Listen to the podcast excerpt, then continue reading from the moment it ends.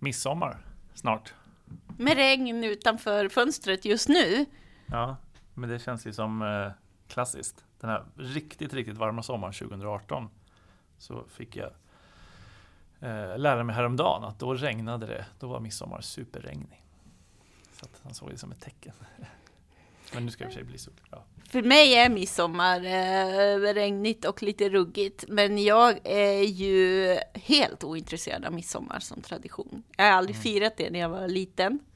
Sen är det klart att man uppskattar sommar och med, med åren har man fått sina eh, lite midsommartraditioner om man har varit kvar i, i Sverige och med sonen och sådär. Men eh, ehm, den, den eh, ligger mig inte så varmt om hjärtat. Det är ett av de tillfällen under året som jag känner mig väldigt osvensk.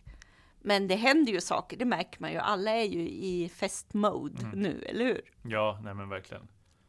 Och det är ju, ja nej för mig är det väl en större, inte sådär högtid men ändå något som man ser fram emot.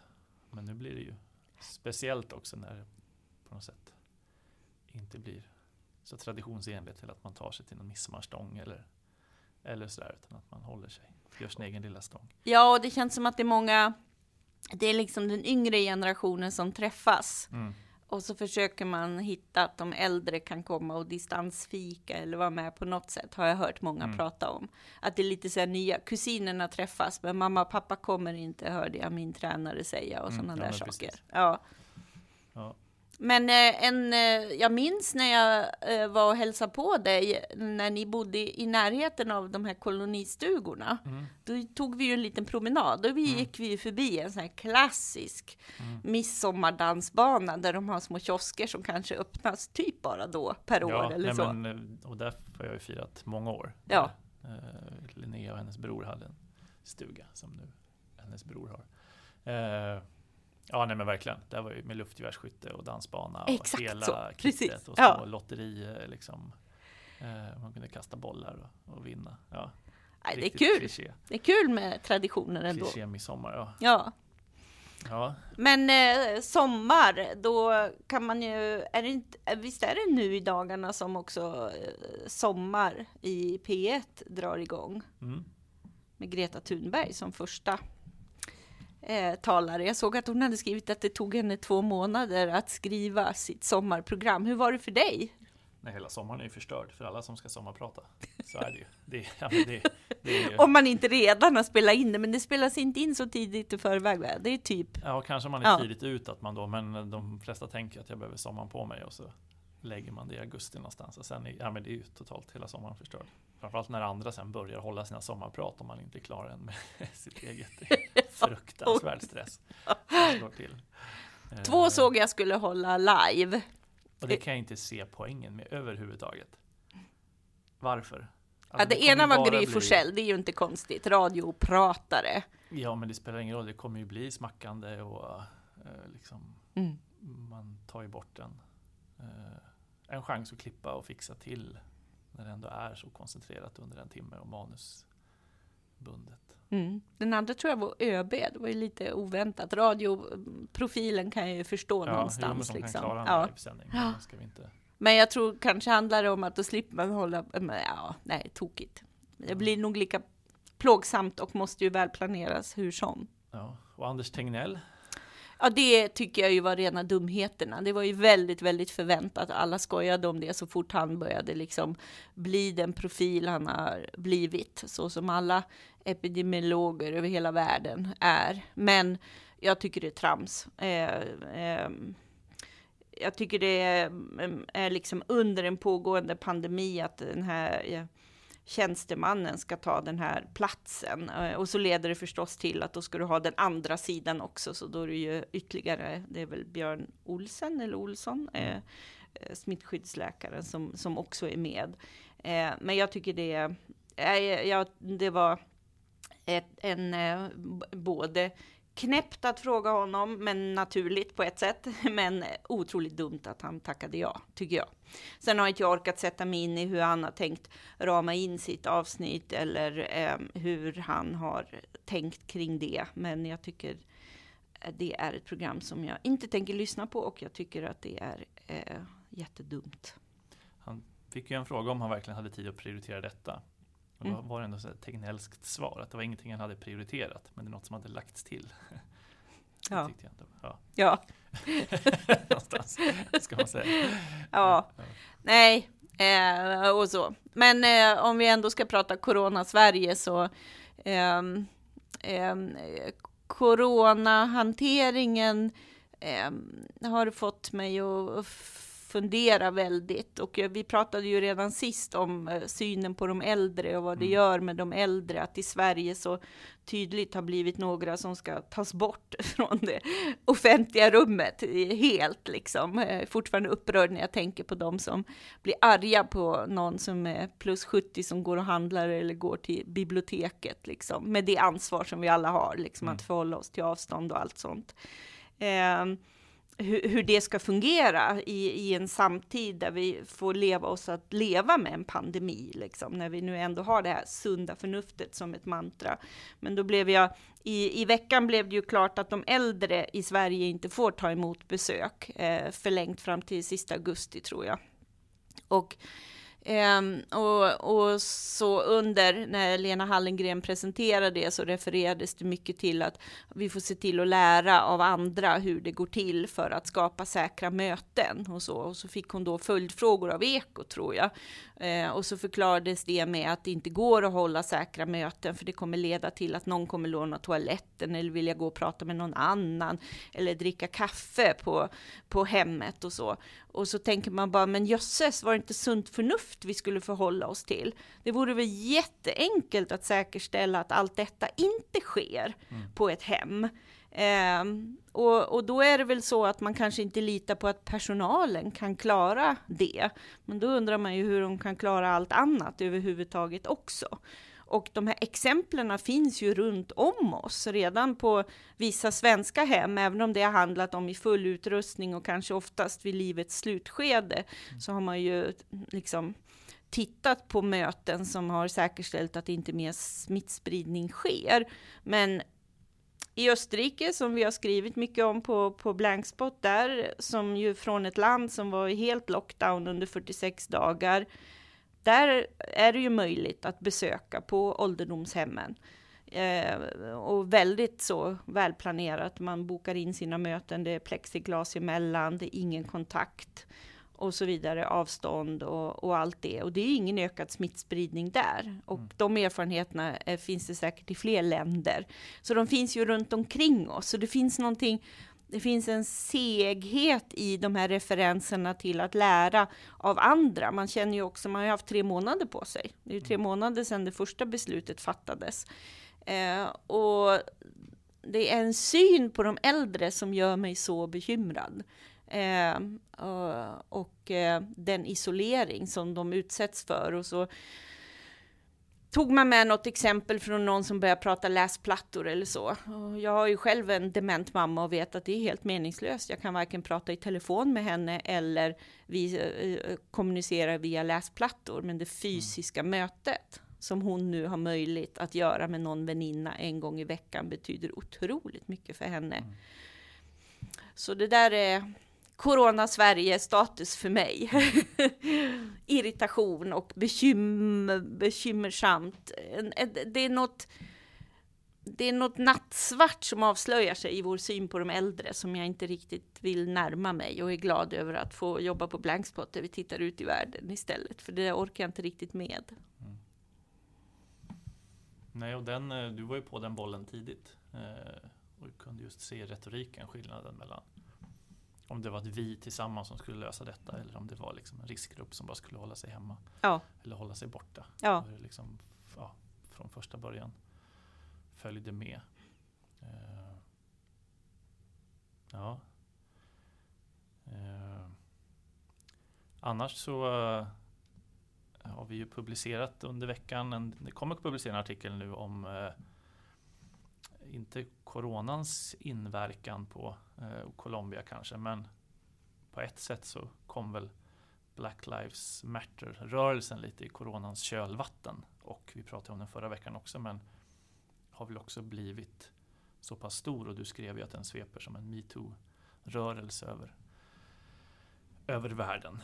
Men i det finns väl också en, en längtan efter att, så att säga, få ägna sig åt, åt politik och samhälle och någonstans igen och komma bort från isoleringen. Ja, jag skrev i min i fredagsanalys där om att, eh, det pratade vi om i podden sist också, men efter det föddes ju det ur vårt poddsamtal, en text om att eh, den här tiden för reflektion ger en möjlighet till en revolution, mm. liksom, mm. i, i det lilla eller det större, vad man vill göra med sitt liv, eh, aktuella frågor, eh, frågor som aktualiseras och att eh, coronaisoleringen eller i USAs fall mm, den eh, tydliga bilden av den usla situationen för afroamerikaner generellt som ju finns. Liksom. Mm. Att den får människor också att agera vid sidan av ytterligare ett exempel på polisbrutalitet och så plockas det upp i övriga delar av världen. Mm. Att det, det finns ett samspel däremellan och att det får ju vara ett eh, positivt exempel på att vi kanske har, eh, ja, att, eh, att man agerar än kraftfullare för att man blir påmind om att eh, det finns ett värde i att göra det. Mm. Det finns också ett momentum som återstår för var och en sen att plocka upp och ag agera på. Mm. Och en sån eh, fråga vi satt ju och spånade också förra veckan om den här uh, diskussionen om statyer och annat skulle eh, också komma till, till Sverige mm. och identifierade ett antal platser runt om i Sverige och ett antal statyer, Gustav III framför slottet och Linné i Humlegården och så. Eh, och liksom, ja, runt om i världen så har ju statyer föreställande slavägare eller andra inblandade i liksom kolonialismen tydligt kastats i vattnet eller rivits ner. Eh, både i USA men också runt om i Europa. I Belgien har man gett sig på statyer av Leopold som ju var ansvarig för brutala övergrepp i, i Kongo under den perioden och så. Eh, och eh, ja, turen har nu kommit till att debattera Linné.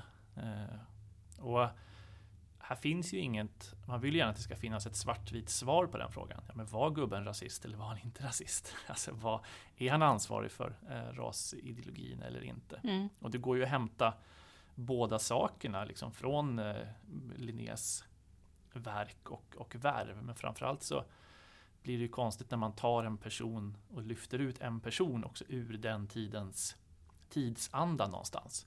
Alltså ja. den, det, de stora strömningarna liksom från 1500-talet och framåt så är ju slaveriet som institution ändå eh, liksom etablerat och finns. Och det är liksom friheten som är den besynnerliga inriktningen, inte att vara inte att vara slav. Sen är det klart att kolonialismen och triangelhandeln och att med tvång föra 15 miljoner människor över Atlanten är en, en liksom, historiskt eh, liksom, brutalt på en helt annan nivå än tidigare slaveriekonomier eller, eller samhällen där det fanns slavar. Men någonstans så blir det eh, i de mesta texter och de flesta tänkare och så kallat snillen på 1700-talet så, så räknades inte svarta människor som en del av av mänskligheten. Eh, mm. utan att det eh, ja, eller man kan liksom hitta sådana såna exempel från alla stolta dek deklarationer om, om frihet och jämlikhet. Eller Thomas Jefferson som grundade amerikanska demokratin. Han hade slavar. Rousseau var tyst om slaverinäringen. Eh, filosofen John Locke investerade i Kungliga Brittiska Afrikakompaniet och, och så vidare. Eh, och någonstans är det ju i den i den miljön som också Carl von Linné skriver sin Systema Naturae och delar in mänskligheten i fyra varietéer. Alltså en vitaktig, en rödaktig, en gul och en svart del av mänskligheten. Eh, och en del liksom som de menar att man ska försvara honom menar ju då att han inte använder rasbegreppet uttryckligen, att det inte är en raslära. Men det är ju en fysiskt och psykiskt värderande lära där svarta står på mänsklighetens sista plats som är tydlig. Och enligt Linné så är det ju närheten till klimatet som under årtusenden har skilt ut oss. Eh, men han är också tydlig med att eh, hottentotter som han kallar dem då representerar liksom lågvattenmärket för mänskligheten. Och framförallt är det bristen på gudstro som, eh, som gör det.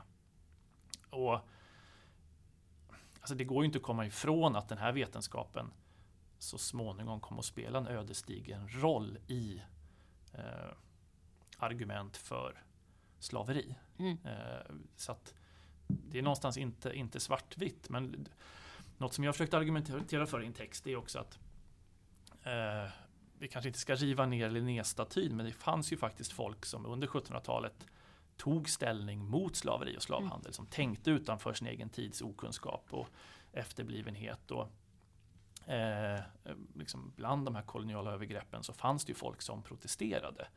Och här har vi ju en världsberömd svensk, eh, Karl Bernhard Wadström som, från Norrköping, som bildar eh, en förening och börjar diskutera hur ska man kunna avskaffa det här slaveriet. Mm. Och någonstans så är ju det att så man står ju upp mot en, mot en ekonomisk rörelse, mot ett, eh, liksom kulturella värderingar och ska det är en jätteuppgift att ta sig an det eh, någonstans. Men han går ju tillväga så att han gör liksom, studieresor eh, till Västafrika, dokumenterar grymheterna och eh, ger ut en bok där det finns en då teckning över hur slavarna packas på eh, fartygen. Eh, och den här teckningen har vi nästan alla sett som visar hur transporten av slavar gick till och den trycks på affischer och används liksom i ja, men, världshistoriens första människorättsrörelse.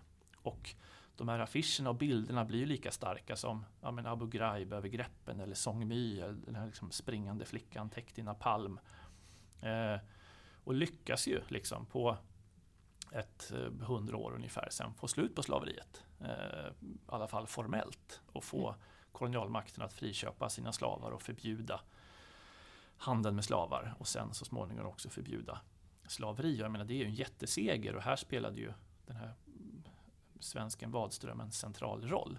Så han borde ju stå staty i Norrköping. Varför ja, inte resa en staty över honom och ja. göra någonting liksom konkretare. Istället så står ju Louis De Geer i Norrköping eh, som var med och grundade då, eh, ett av de första handelskompanierna som, som ägnade sig åt slavhandel på, på den afrikanska kusten.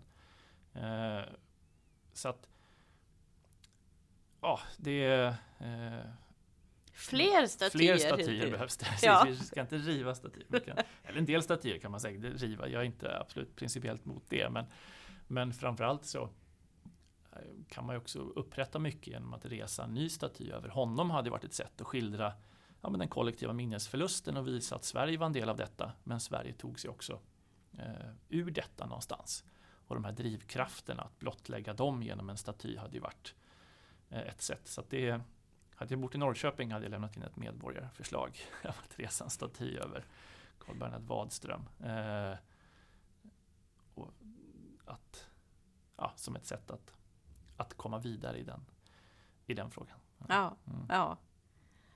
Och, och, verkligen så. Och också eh, Londons borgmästare är väl den som eh, liksom tydligast har också tyckt att man ska ta bort och så se över hur den nutida gestaltningen ska se ut liksom och så och säkerställa eh, eh, mångfald ur alla dess perspektiv och så. Men eh, så det är ju, det är ju en del av att liksom fortsätta göra statyer mm. eh, och tänka över de aspekterna. Mm. Eh, men eh, en fin vinkel att tänka att det också i historien finns fler att lyfta fram mm. som har varit otroligt betydelsefulla. Mm. För det blir ju i ett, i ett svensk kontext blir det ju lite krystat för ärligt talat tror jag att det är oerhört få som passerar Linnéstatyn och känner sig kränkt av den. Liksom att det finns um, det är en annan sak mm. än i, i revolutioner där du har haft en gestalt i vartenda hörn som mm. mm. precis nyligen har genomfört brutala övergrepp eller så. Mm. Liksom. Mm. men eh, ja. Verkligen. Sen är, finns det alltid en underton att ja, men ingen eh, vet någonting om Sveriges koloniala förflutna och det tas aldrig upp. Jag kan känna att det var kanske relevant för 15-20 år sedan. Men sen dess har det gjorts ja, men, otroligt mycket journalistik kring Sankt Bartolomé, otroligt mycket artiklar. Eh, varje år i augusti så eh, så belyses ju frågan i seminarier och, och liknande. Det finns guidade turer i Gamla stan. Eh, men ändå så, så fort det tas upp så är det så här, det här är en del av svensk historia som ingen pratar om. Mm. Alltså, någonstans så Mm. eh, är det inte så längre. Jag Mm. tycker man pratar om, om Sveriges eh, koloniala historia på ett, på ett sätt nu som man inte gjorde för 15-20 år sedan, vilket är väldigt eh, positivt, Mm. absolut. Mm. Men att det börjar bli lite den underströmmen att det här får man minsann inte, inte lära sig eh, i skolan. Medan vad jag kan se så har det skett en attitydförändring där man, man ja, fokuserar på, eh, på de Mm. bitarna. Mm. Så. Och det är ju vad en sån här, eh, det känns ju, det känns ju viktigare än att stuva undan just, eh, om vi tar exemplet Linnéstatyn till exempel, så känns det ju mer angeläget att, att fortsätta jobba med det och plocka upp den typen av, av eh, journalistiskt arbete som har gjort eller liksom se hur de frågeställningarna tas upp och i, Mm. i skolan kring Linné eller så. Eh, mer än, än eh, att man eh, långsiktigt åstadkommer så mycket med att förflytta just den statyn till exempel och så. Mm. Som blir en del i, i många aktiviteter. Mm. Men eh, det, är ju, det blir ju lätt, eh, alltså det finns ju det finns ju en del som man kan det problematiska med att applicera allt som händer i USA i Sverige. Det kan man ju ägna en hel podd åt sig och vad vi, vad vi tycker om det. Men det är ju också um, um, att reaktionerna sker och vi som tittar på demokratirörelse generellt så är det ju ändå, finns ju någonting att, att, eh, att göra på av också att det är så väldigt många unga Mm. och att ehm, att det finns en skillnad på eh, att analysera i detalj vad också eh, eh Black Lives Matters organisationen i USA är och gör och vilka frågor som drivs där mot den generella hashtaggen som, som handlar om eh, också många av aktiviteter i den linjen men framförallt bara det fundamentala i människors lika värde Mm. som, som man vill driva en kamp för och reagera mot liksom och, och vill i, i det stora och det lilla eh, försöka göra någonting eller om det är företag som kliver fram nu så kan ju alla de som jobbar med de här frågorna ge sig på de företagen för lång tid framöver och se till att de, de levererar på det. Men eh, sen har ju vi sett eh, att det finns ju motsvarigheter i, i, i hela världen. Mm. Och det är väl kanske det vi kan plocka fram och lyfta fram i, i olika sammanhang. Ehm, eh, och också vad man ser att eh, eh, människorättsaktivister i olika delar av världen gör med en sån händelse som eh, det brutala polisövervåld mot George Floyd och en massa andra och Black Lives Matter får ett nytt liv. Eh, så var det en händelse i Pakistan som jag kort skrev om, om en 80-årig flicka som eh, var anställd, problemet med barnarbete och eh, anställd som, som barnflicka för att ta hand om ett nyfött barn. Eh, och ersättningen var en utlovad utbildning. Så, och så släppte hon ut ett antal eller någon papegoja som var ganska värdefull eh, för de som hon arbetade hos och så slogs hon ihjäl. Mm. Och det här väckte ju stor uppmärksamhet i Pakistan i början på juni, men fick ju ingen global spridning och försvann lite grann och så. Även om många människorättsaktivister eh, drev frågan vidare, men också i ett land med mycket mindre internettillgång så, så får det inte den här eh, genomslaget. Men när Black Lives Matter kom så blev det ju en ny möjlighet att plocka upp den frågan och, och eh, lyfta upp eh, liksom förtryck och övergrepp eh, mot människor och eh, para ihop Mm. rasism och, och barnarbete och så vidare. Globala eh, frågor om mänskliga rättigheter. Eh, och vi publicerar i dagarna också från, Colombias Ja. George Floyd, ja. ja, om precis hur afro-colombianer har behandlats i historien och de senaste åren med liksom otroligt många utsatta och misshandlade och, och mördade. Men som nu i ljuset av George Floyd ges upprättelse, att det blir ett strålkastarljus på de övergreppen. Och inte bara där också, finns fall i Brasilien och en mängd fall med latinamerikanska George Floyd som eh, Ja men det typ är precis som metoo-rörelsen liksom stärker, stärker varandra och får fler exempel att eh, lyftas fram. Både av journalister och av annat. Ja. Och man skulle ju vilja se mer sånt lyftas fram och inte ha en sån här otrolig mediedominans som vi har haft i Sverige om en sån otroligt larvig aspekt som att Alexander Bard twittrar mm. någonting i precis den ton som man alltid har twittrat. Mm. Och ja, visst, man kan väl fira Eh, eller är det något att fira att han inte får jobba för Talang längre? Mm. Är det det ultimata eh, beviset på kampen för, för, för människors lika värde här. Mm. Så.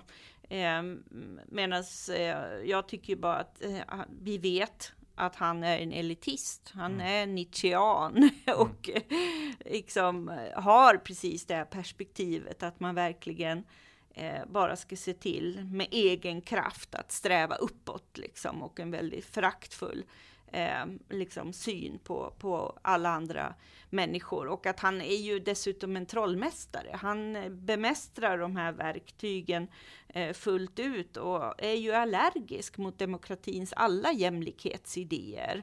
Och, och när det blir en så här totalt nyanslös kampanj som han upplever då, så, mm. så vill han vara där och, och peta och så blir det det. Alltså det pågår ju en vecka senare fortfarande. Mm. Eh, istället för att konkretisera, ja men vad, vad ska vi faktiskt göra mm. eh, i detalj liksom. Visst, var och en av oss kan återigen använda vårt sunda förnuft och utvärdera och se över på alla de möjliga sätt man kan i, i den roll man har i sin vardag och sitt liv och sina yrkesval. Men, men i övrigt, vad, hur, hur ser planen ut framåt liksom och mm. sådär. Mm, tydliggöra på samma sätt som jag lyfte upp i min krönika förra veckan också. Eh, det här fina exemplet på polisen som tydliggör, alltså i polisperspektivet i USA, att tydliggöra eh, definiera i det fallet åtta krav på vad som definitivt borde eh, säkerställa åtgärdas. Liksom. Mm.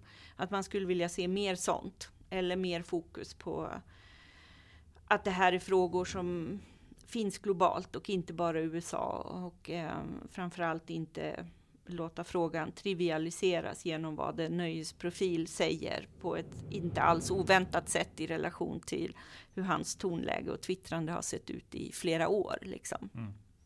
Nej, och sen kan jag känna att det finns mycket oberättat kring ja, den här strukturella diskrimineringen av afrosvenskar kring arbetsliv, eh, jobb, eh, Exakt. Eh, möjligheten till högre utbildning, eh, eh liksom vardagsdiskriminering, vardagsrasism. Eh, mm. någonstans där känner jag att man skulle vilja ha fler, fler berättelser mm. och inte, precis inte på toppen av, av isberget olika typer av liksom åsikts battle eh, fram och tillbaks. Jag menar, människan är det är det som är fördelen nu mot på 1700-talet. Då var man tvungen att ta en debatt om att alla människor var lika mycket värda.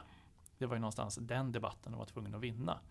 Den debatten har så att säga, abolitionisterna och Wadström och de andra tagit. Så att jag menar nu, nu är vi där, alla människor är lika mycket värda. Det finns liksom inte eh, att börja ta den 1700-talsdiskussionen igen är ju helt eh, fullständigt absurt. Utan någonstans så måste ju eh, man se dem, okej okay, men de här formella rättigheterna, är de då också reella för afrosvenskar och andra till exempel? Mm. Eller vad är det för, vad saknas eh, för att eh, ja, eh, det inte ska finnas den här, den här strukturella diskrimineringen och, och, och rasismen.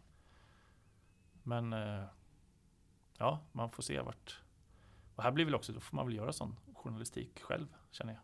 Eh, att titta på det. Colombias George Floyd är ett steg att hitta andra sätt att berätta om frågan och inte fastna i Bards tyckanden. Ja, och att mm. vi berättar om den pakistanska flickan ja. och påminner om att mm. barnarbete är en, annan, en annan sån liksom, eh, fråga som det behövs eh, eh, också fortsätta arbetas för att eh, förändra. Alltså mm. att det finns fler um, perspektiv. Mm. Mm. Annars på, redaktionen så eh, har vi ju tankar om ett redaktionsråd. Ja, Ja, du apropå... kommer skriva en text till ja, kommande nyhetsbrev här.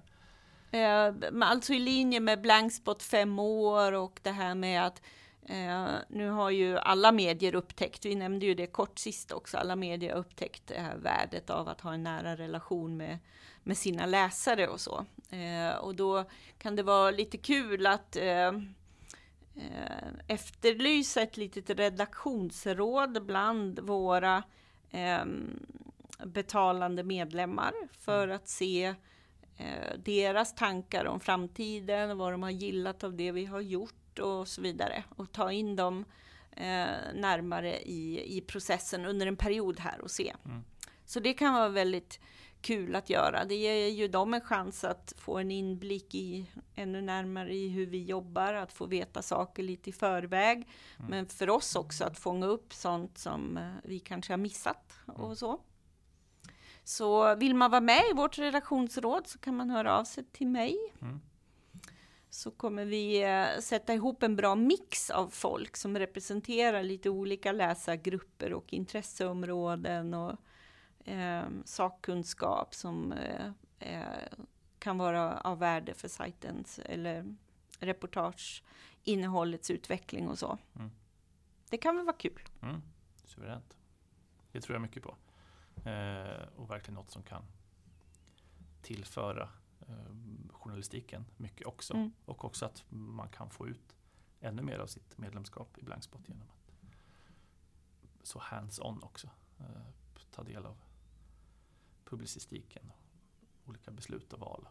Ja, Mm. Och sen har vi ju fortfarande planeringen av vår utställning som kommer till hösten, som ju känns så himla rätt med att följa demokratiutvecklingen så. Och eh, inom ramen för den så finns det ju också en podd eh, som det finns några som lyssnar som har eh, sin bild av den svenska Black Lives Matter-rörelsen så vore ju kul att träffa er och prata. Kanske någon som valde att gå med på någon av demonstrationerna som har funnits runt om i, i landet om eh, hur man tänker kring det och, och hur man vill fortsätta engagera sig och så. Det vore kul att fånga upp vad som fick en att delta i det och hur man tänker. Hur man har liksom utvärderat och sett sig omkring själv och sådär.